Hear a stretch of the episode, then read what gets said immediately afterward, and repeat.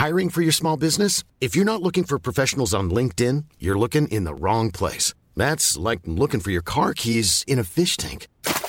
LinkedIn helps you hire professionals you can't find anywhere else, even those who aren't actively searching for a new job but might be open to the perfect role. In a given month, over 70% of LinkedIn users don't even visit other leading job sites. So start looking in the right place. With LinkedIn, you can hire professionals like a professional. Post your free job on linkedin.com slash people today.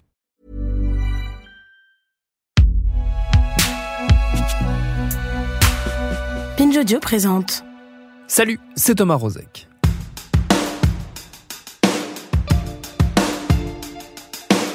Panama, Paradise et tout récemment Pandora Papers, mais aussi Offshore Leaks, LuxLeaks et j'en passe. Régulièrement, la presse mondiale se fait l'écho d'enquêtes titanesques et remarquables menées par des journalistes réunis souvent en collectif, unissant leurs forces pour détricoter les plus grands scandales de notre époque, à commencer par les scandales financiers les plus durs à faire éclater, les plus complexes à rendre accessibles à toutes et à tous, et ceux qui rongent certainement le plus durement nos sociétés de plus en plus fragilisées.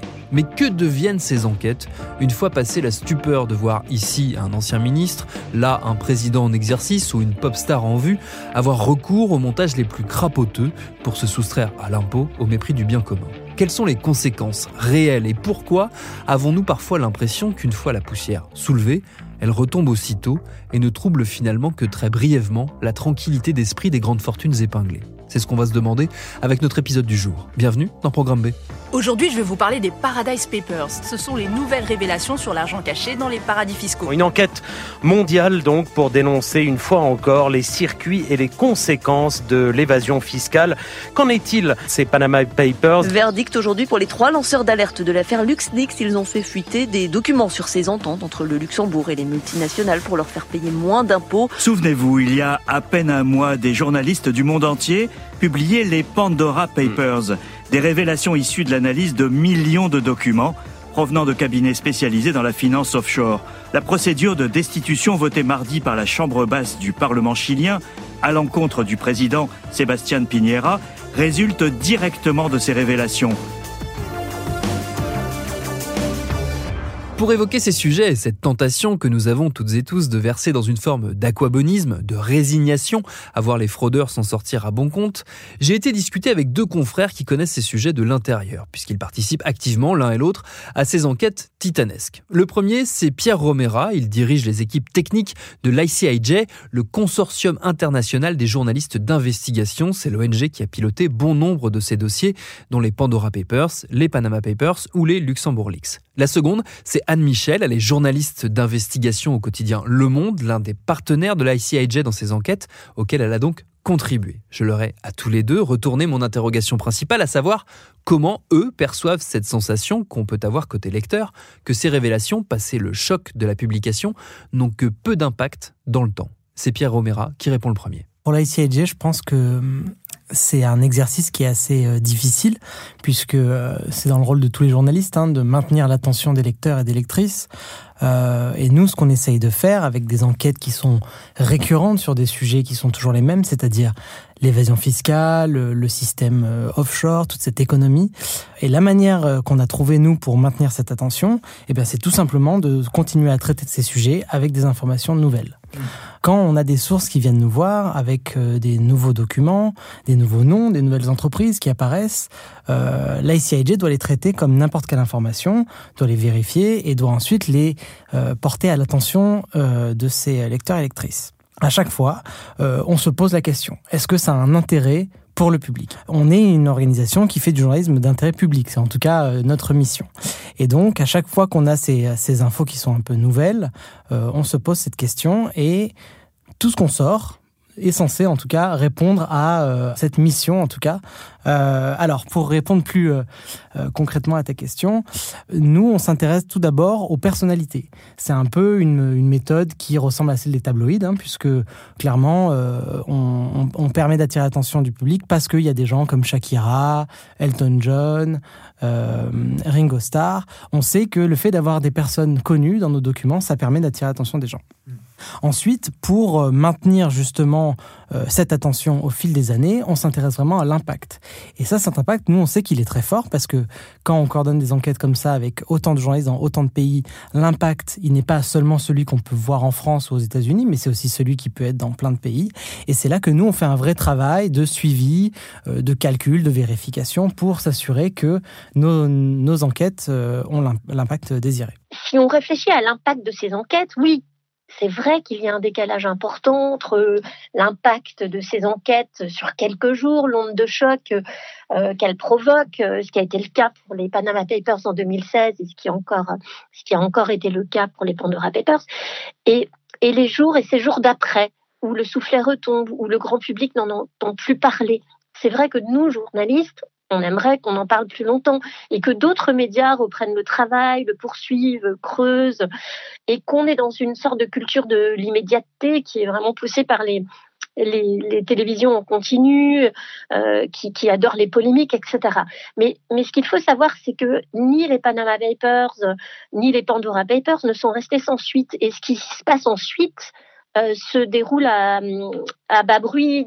C'est la justice qui s'en saisit, les législateurs aussi. Et c'est bien normal, hein, puisque nous, on a fait notre travail de révélation des faits. Et euh, c'est à la justice euh, de dire s'il faut ouvrir des enquêtes et aux législateurs de dire s'il faut changer les lois. Et par exemple, si on se souvient des Panama Papers et de l'effet, de l'impact qu'ils ont eu, ou des LuxLeaks, ces fuites d'informations qui avaient révélé comment le Luxembourg avait mis en place des systèmes d'évasion fiscale à grande échelle au bénéfice des multinationales du monde entier. Si on réfléchit à l'impact qu'ont eu ces, enquêtes, eh bien, en fait, elles ont fait évoluer les lois européennes vers plus de, de transparence, euh, vers plus de contrôle, en obligeant par exemple les sociétés à révéler l'identité de leurs bénéficiaires effectifs, en gros de leurs propriétaires réels. Donc, en fait, euh, on ne ressent pas de frustration au contraire, je on ressent très fortement quand on enquête sur ce genre de sujet et qu'on participe à ce genre d'enquête internationale, on, éprouve le fait qu'on exerce un métier qui est euh, qui, a du sens, quoi, qui, est important et qu'on est vraiment euh, euh, dans la manifestation de la vérité. En fait, c'est, je pense, une impression qui est très relative à la France, à certains pays développés, puisqu'on est des pays où il n'y a pas forcément eu beaucoup de répercussions, il n'y a pas eu d'arrestations théâtrales. Euh, mais si on prend des pays comme le Chili, par exemple, actuellement, le président est sous le viseur de la justice pour justement ben, des faits de corruption et de, de fraude fiscale qu'il a, qu'il a fait via des sociétés offshore. Et dans ces pays-là, l'impact paraît beaucoup plus important et le suivi beaucoup plus important euh, parce que justement il y a un risque de destitution du président. Pour ce qui est euh, de cet effet un peu de euh, s'intéresser à l'histoire une fois qu'elle sort, mais après perdre de l'intérêt pour l'impact, je pense aussi que c'est c'est lié au fait que quand on sort ces enquêtes, elles sont coordonnées avec dans le cas des, des Pandora Papers, 150 médias. Et donc, le jour de publication, il y a 150 médias dans le monde qui publient hmm. en même temps. Il y a un effet de blast voilà, un peu. Il y a un peu euh, l'onde de choc des, Pandora Papers. Euh, et forcément, toutes les informations qui sortent après ça semblent beaucoup moins importantes parce qu'on n'est pas sur des coordinations et des publications simultanées qui ont un peu un effet marteau.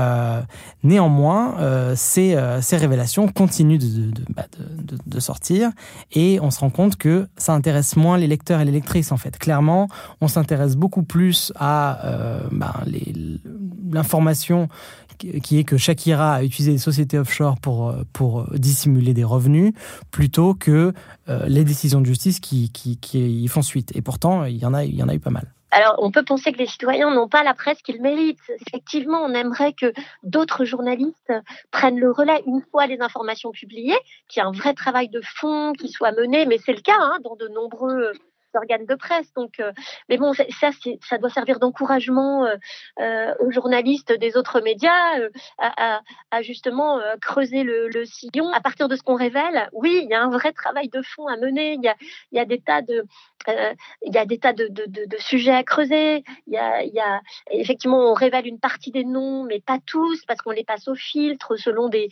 voilà l'intérêt public. Oui, bien sûr, les journalistes peuvent enquêter, creuser. Et, et alors tu parlait du Chili. Alors, c'est vrai qu'en Amérique latine, les Pandora Papers ont eu un, effet très important. Et, on voit bien comme l'information là joue un rôle très important pour pour un rôle démocratique quoi et peut faire bouger les choses. La difficulté que moi je vois, c'est la sensation. Encore une fois, on parle de sensation pure et dure que ça entretient l'idée qui est une fausse idée, on le voit puisqu'il y a des conséquences concrètes, l'idée que ces révélations ne sont pas suivies des faits justement, que en gros les fraudeurs s'en sortent bien, leur nom sort dans la presse, mais ça n'a finalement pas de conséquences pour eux, ce qui est faux, on vient de le dire, mais justement ce manque de suivi ou ce manque d'intérêt pour le suivi, j'ai l'impression qu'il entretient ce sentiment-là. Je pense que ce discours relève d'une posture plus générale face aux, événements et qui est lié, qui s'explique par le sentiment d'impuissance que ressentent beaucoup de personnes, les citoyens, face à des faits sur lesquels ils n'ont pas de prise, sur lesquels ils ne peuvent pas agir. Mais justement, je pense que face à un tel discours, nous, journalistes, nous, médias, avons aussi un rôle à jouer pour euh, contrer ce genre de, de discours euh, de découragement. D'abord, il est important de dire et de redire que la transparence et la régulation, les lois, ça marche parce que d'une enquête à l'autre, on voit l'argent illicite, les flux d'argent euh, euh, financiers illicites se déplacer vers des centres financiers qui sont moins régulés, qui sont moins euh, dans le viseur des autorités. Et en clair, par exemple, après les, Panama Papers, qui ont placé le Panama et d'autres paradis fiscaux dans le viseur des, régulateurs et qui ont poussé ce pays à adopter de nouvelles lois anti-blanchiment et ou en faveur de plus de transparence, eh bien les fraudeurs sont allés se cacher ailleurs par exemple du côté des Émirats arabes unis et en particulier de Dubaï. Et ça, on le voit clairement dans les enquêtes qui ont suivi, et notamment dans les Pandora Papers. Après, sur justement les, euh, les suites qui sont données d'un point de vue législatif, il faut aussi comprendre que ce sont des, des, sujets qui sont complexes, qui prennent du temps à se mettre en place. Euh, par exemple, euh, la, la, semaine qui a suivi la publication des Pandora Papers, aux États-Unis, les législateurs ont proposé un nouveau projet de loi qui s'appelle Enables, Enablers Act, pardon, euh, qui est donc un sujet qui vise à contrôler toutes ces sociétés et ces euh, avocats et ces consultants qui aident à faire de l'évasion fiscale. Or, ce genre de projet de loi, ça prend du temps à se mettre en place. Ça prend des mois, ça prend des semaines. Euh, et donc, bah, effectivement, c'est difficile de maintenir l'attention pendant, pendant tout ce temps-là et de réussir à prouver une semaine après publication qu'il y a eu un impact. En fait, non, il y aura un impact, mais c'est sur des semaines, des semaines après la publication.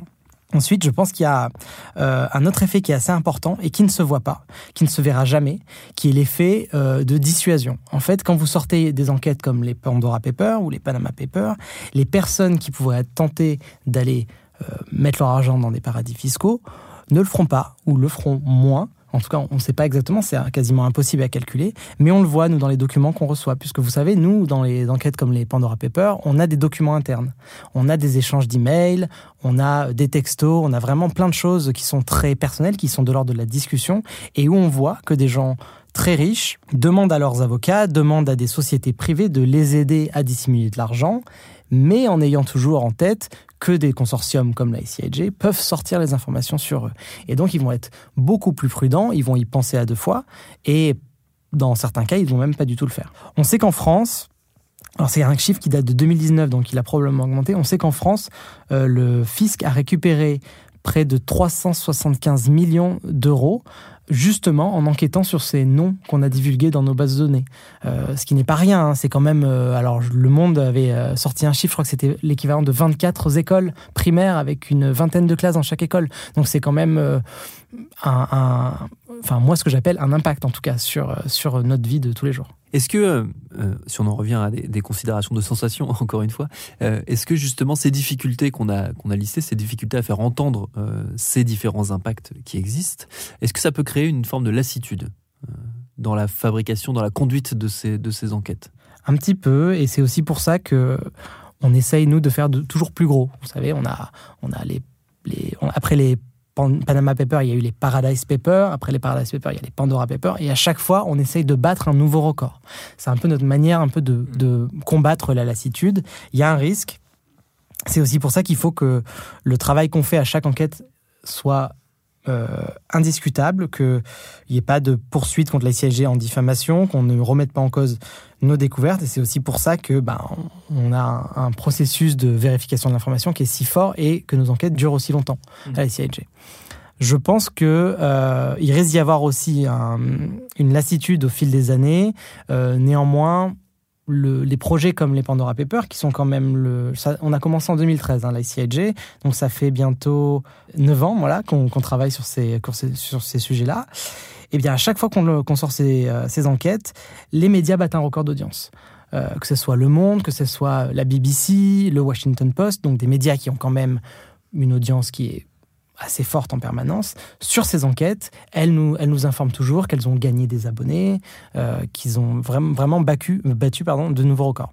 Et donc c'est pour ça que je pense que même si on peut avoir le sentiment d'une lassitude globale, parce que bah, les leaks, il y en a quand même assez régulièrement désormais, que ce soit sur l'évasion fiscale ou d'autres sujets, euh, ça continue d'intéresser les lecteurs et les lectrices et ils en tout cas, continue de, de, se manifester en allant consulter ces médias. On parlait d'effets euh, moins visibles euh, tout à l'heure. Est-ce qu'il y a aussi, euh, dans ce qui participe à l'absence de lassitude, justement, un autre effet que nous, forcément, en tant que grand public, on, ne voit pas, mais que toi, tu peux voir, qui est de susciter des vocations de lanceurs d'alerte, dans le sens où planter la graine qui va donner les papers de demain? Eh bien, les Pandora Papers sont nés comme ça, en fait.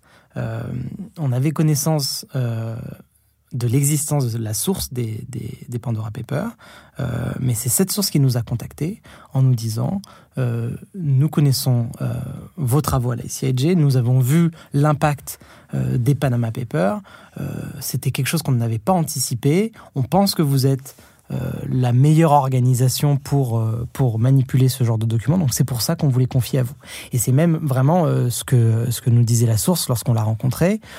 On, vous confie les documents parce qu'on pense que c'est le meilleur moyen de faire connaître ces exactions au grand public et le meilleur moyen pour qu'elles soient traitées le plus justement possible. Je dirais que l'essentiel, c'est l'enquête qu'on mène et les faits qu'on révèle quand on participe au, Panama Papers ou au Pandora Papers très récemment, aux côtés de plusieurs centaines d'autres journalistes hein, dans le monde, dans d'autres médias, on a, on a le sentiment de contribuer à la manifestation de la vérité. Et c'est ce pourquoi on a voulu faire ce métier de journaliste. En fait, c'est la mission de tout journaliste. Cela, c'est informer la société, fournir la meilleure information possible à chacun. Donc, vraiment, nous, journalistes euh, devons continuer ce travail d'information, d'explication, de pédagogie. Et l'information, c'est un, bien vraiment précieux il nous revient à nous, journalistes, d'exercer notre métier le mieux possible. En fait, si vous voulez, euh, qu'est-ce qu'on fait? Même si ça n'avait pas d'impact, que fait-on? Est-ce qu'on arrête de recevoir des documents? Est-ce qu'on arrête de les traiter quand on a des informations comme ça? Moi, je pense pas. Je pense que c'est vraiment le rôle des journalistes hein, de traiter ces informations quand elles arrivent et d'en faire bah, d'essayer en tout cas d'avoir le plus d'impact possible. Et c'est vraiment toute, euh, enfin, tout ce qu'on essaye de faire avec les Pandora Papers. C'est pour ça qu'on implique tant de médias, c'est pour ça qu'on implique tant de journalistes. Hein. Il y a quand même 600 journalistes qui ont, travaillé sur ce sujet. C'est justement parce qu'on pense que, certes, il n'y a peut-être pas eu assez de mesures qui ont, été prises, mais qu'on peut continuer à avoir un impact et que c'est en mettant en contribution autant de journalistes qu'on arrivera à faire avancer les choses.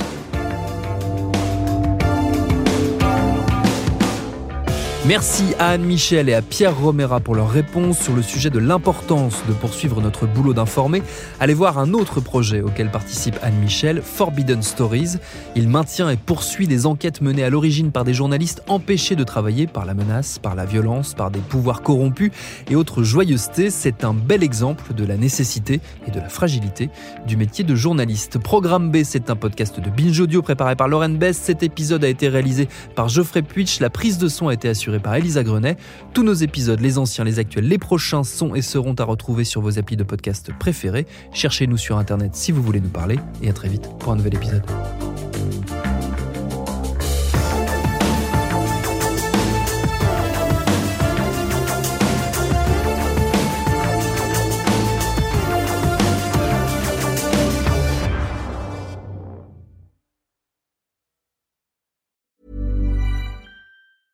Even when we're on a budget, we still deserve nice things. Quince is a place to scoop up stunning high-end goods for 50 to 80% less than similar brands. They have buttery soft cashmere sweaters starting at $50, luxurious Italian leather bags, and so much more. Plus, Quince only works with factories that use safe, ethical, and responsible manufacturing. Get the high-end goods you'll love without the high price tag with Quince. Go to quince.com/style for free shipping and 365-day returns.